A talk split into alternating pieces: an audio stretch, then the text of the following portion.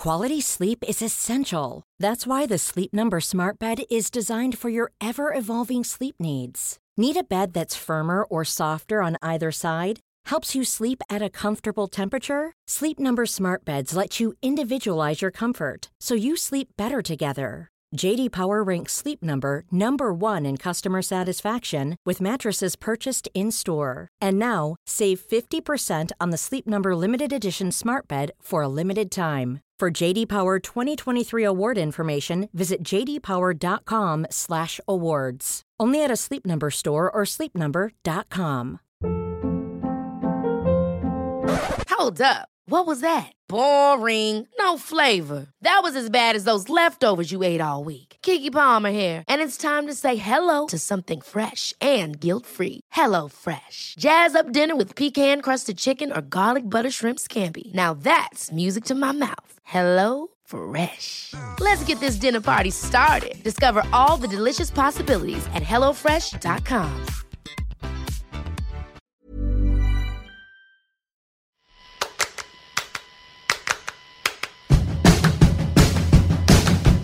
Welcome to Unscrewed, the show that knows that real liberation includes sexual liberation. I am your host, Jaclyn Friedman, and welcome to another spare parts episode of Unscrewed, where we bring you a little bit of this, a little bit of that, and get you in and out in 15 minutes or less. Oh, listeners, remember two weeks ago when I talked about Trump and it was simpler times? What I want to talk about is how y'all are doing.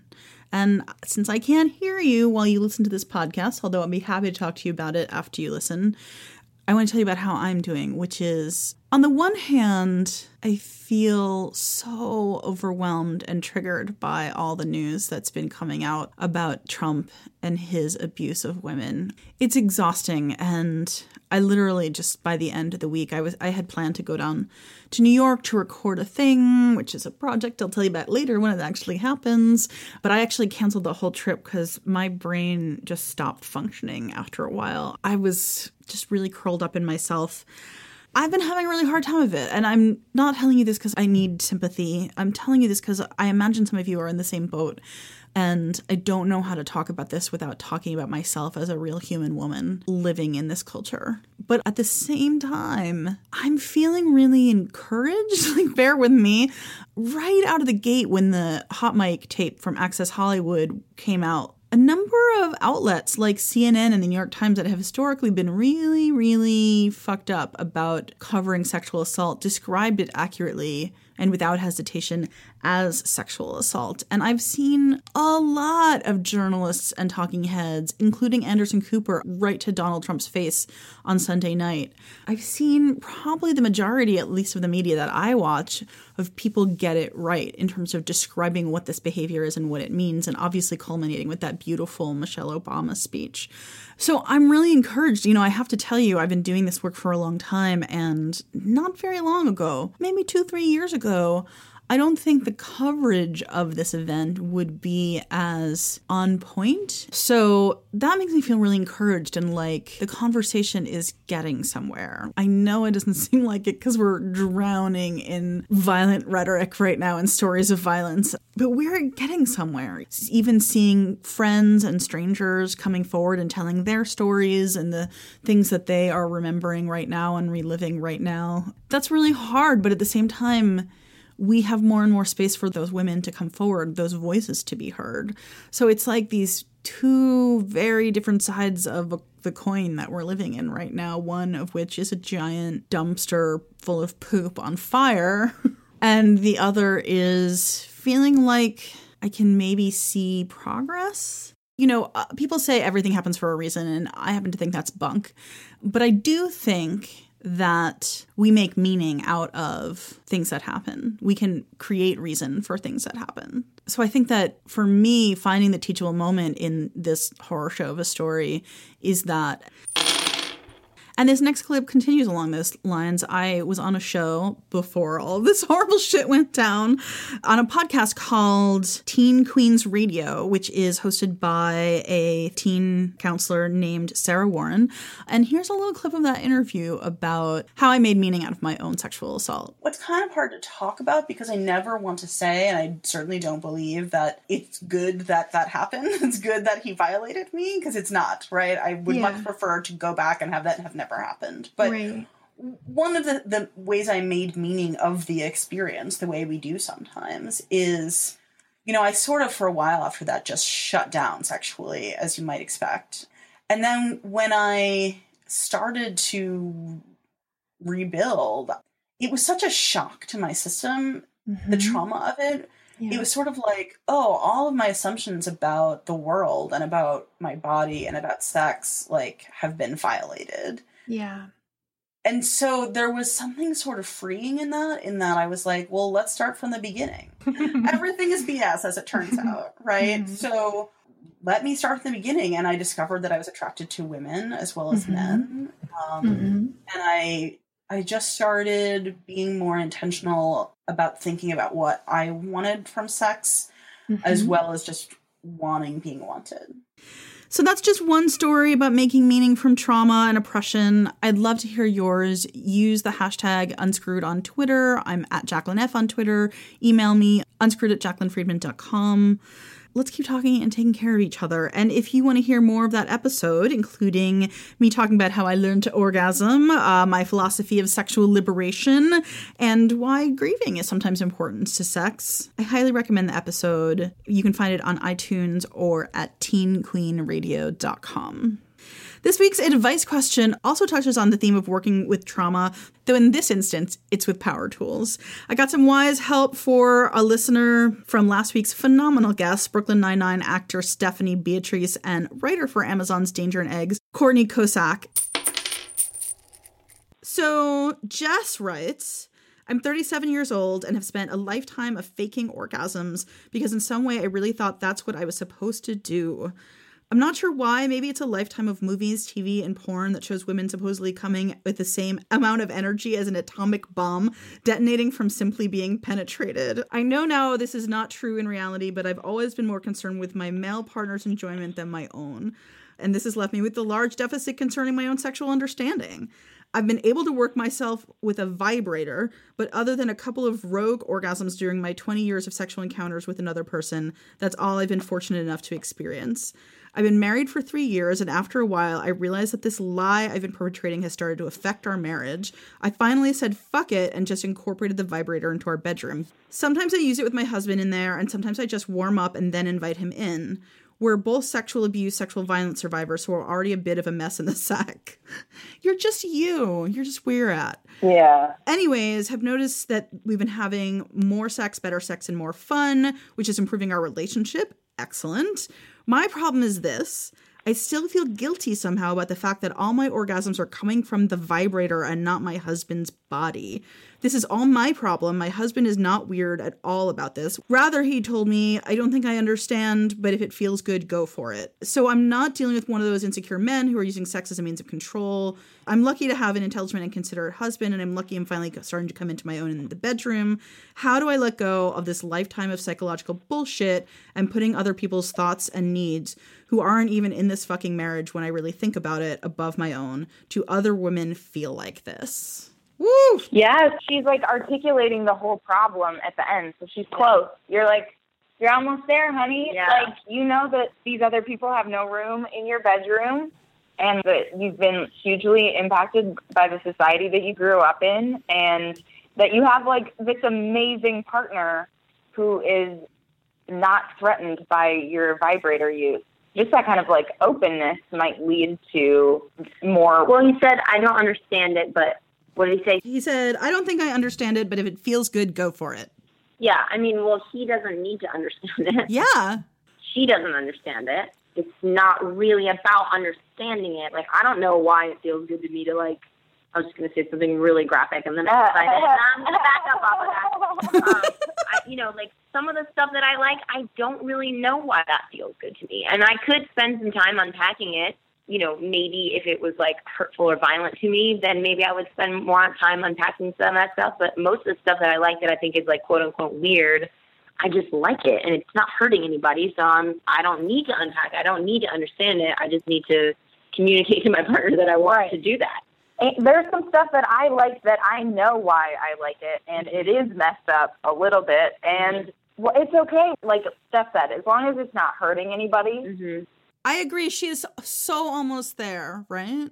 Yeah. Yeah. She already understands it all with her brain. My therapist once told me this thing where like there are four stages of changing a sort of behavior or attitude. You start with like unconscious incompetence, which in this case was Uh-huh. like faking orgasms and feeling like that's the only way to be, right? And then you move Right. into like the most awkward stage, which is conscious incompetence, where you know maybe you want to stop faking orgasms, but you can't sort of deal with it. And so you keep faking them, right?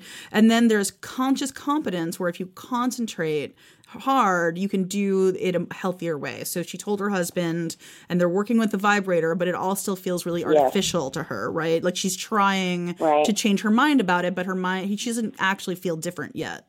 And then you move, Right. if you stay there long enough, you do move into unconscious competence where the new behavior or attitude just feels natural. I really think she's almost there. I think it's you're just uncomfortable right now. The other thing I would say though is you didn't bring up fingers or tongues. Like I don't know if you're just trying via his dick Yeah. and nothing else, but like That's what I was gonna say. I was like, you know, Fingers are the jam. um, yeah. I mean, all sometimes penetration with a penis feels really great and will lead you to orgasm, and sometimes actually it will feel better if you flip on your knees and let him get at you with your with his hands from behind. oh yes. and even for her, like personal playing, like But that some of that might be related to either one of their sexual traumas. That's the part that we don't know a lot Right. about. The thing that I would say to her is think about you. Think about you because like I will share a really personal story. Like I'll share part of it. I think like for a long time I when I was with a partner I sort of would like almost like decide that like my body was theirs. Like, oh, I only share this thing with you, so it's your Ah, yeah. it's like almost like your property or something, you know? Which is a societal thing. Yeah, and it's not their property. Your body is your property. You get to decide all the things that make you feel good. I would suggest taking a couple times when they have sex for her to just be like, me, me, me, what feels good to me, what feels good to me, and like have that as a rolling mantra in her head versus like, what should I do for him right now? Is he getting enough? Like, Mm-hmm. and talk about it beforehand. Be like, I really want to try this thing and just see like what happens if I just think about how I feel and what feels good to me. You know? I had a therapist who recommended thinking about touch, like sexual and, and other kinds of touch, in terms of like taking or giving. Like, am I taking this touch from you because I really want to touch you this way, or am I giving you this touch because I think it'll make you feel good? Sometimes it's both, right? Oh. These, and then the other dichotomy is allowing or receiving. So, like, allowing is like, yeah, it's okay if you want to do that to me. Yes. I don't Oh, mind. Great. Totally. But receiving is like, yes, I like it. I want to receive it. if you really tune into that, it's it becomes so clear so fast. So, like, focus more on taking and receiving, and maybe really consciously think right now we're not doing giving or allowing because you need to focus on what actually genuinely your desires are and what feels good to you. Yeah, you. right. We already put in the time on giving and allowing, so it's time for you, honey. Yeah. Yeah. And P.S. Like a lot of us introduce other things into the bedroom to help with orgasms, or like Oh, it just can yeah. depend on the day. And to make Like- it fun and like, there's nothing to feel guilty or like judge like, yourself about. Tuesday, yes, penetration brought me to orgasm. Wednesday, no, we needed a vibrator. Thursday, I didn't have one at all, and it still felt really good Yeah. to have sex with you. There's not one way to do this thing. There's all sorts of ways to explore it. the guilty feeling, like there's not room for that. You don't owe your Yeah. partner that. Yeah, you don't owe. No, no. Yeah, you're he's not less of a man if his penis doesn't make you have an orgasm. Most women don't come from penetration. Some do, Yeah. but most don't. Most Or women not every time, and like that's okay. however you are is great like is is you and that's great so i think core it was you who said like in the beginning like you're almost there right i think that you're just in Yeah. an uncomfortable place right now where you're you've changed your mind about something but your feelings haven't caught up and i think maybe Right. you also just need to give it a little patience Trust that he's actually telling you the truth when he says that, like, okay. it's fine yeah That's all you really have to work off of is what other people actually just say to you. You can't like make yourself crazy being like, oh, but like maybe he's saying that, but like I don't know if Yeah. that's how you actually feel. No, he said it to you. So work on that. Work work on that assumption until you hear different. Yes, such great advice from Stefan Cord, and there's plenty more where that came from on their show, Reality Bytes, Bytes with a Y, which you can find on YouTube and on iTunes and all over the social medias. I highly recommend you check it out. And if you would like to get some sex or sexuality advice from me and a future guest, email me your question to unscrewed at jaclynfriedman.com. You can also send it as an audio file so we can play your voice on the show. We'd love to help you out. That is all we have time for this week. If you like this show, don't forget to subscribe. You can subscribe in iTunes, Acast, Stitcher, wherever podcasts are available. While you're in iTunes, give us five stars, give us a couple sentence review. I know I say this every week, but it really, really matters. That is how you help us find new listeners. You move us up in the ranks, and it makes us more easily discoverable when people are looking for a new show to listen to. As always, you can keep the conversation going on Twitter. I'm at Jaclyn F, J A C L Y N F. Use the hashtag unscrewed so other listeners can join in. This show is produced and edited by yours truly. Our in and out music, which is kicking in right about now, is by the Pink Tiles. And our cover art is by Nicole Dodonna and was produced in collaboration with The Establishment, which also produced the sound cues. Until next week, I'm wishing you safe and happy sex lives.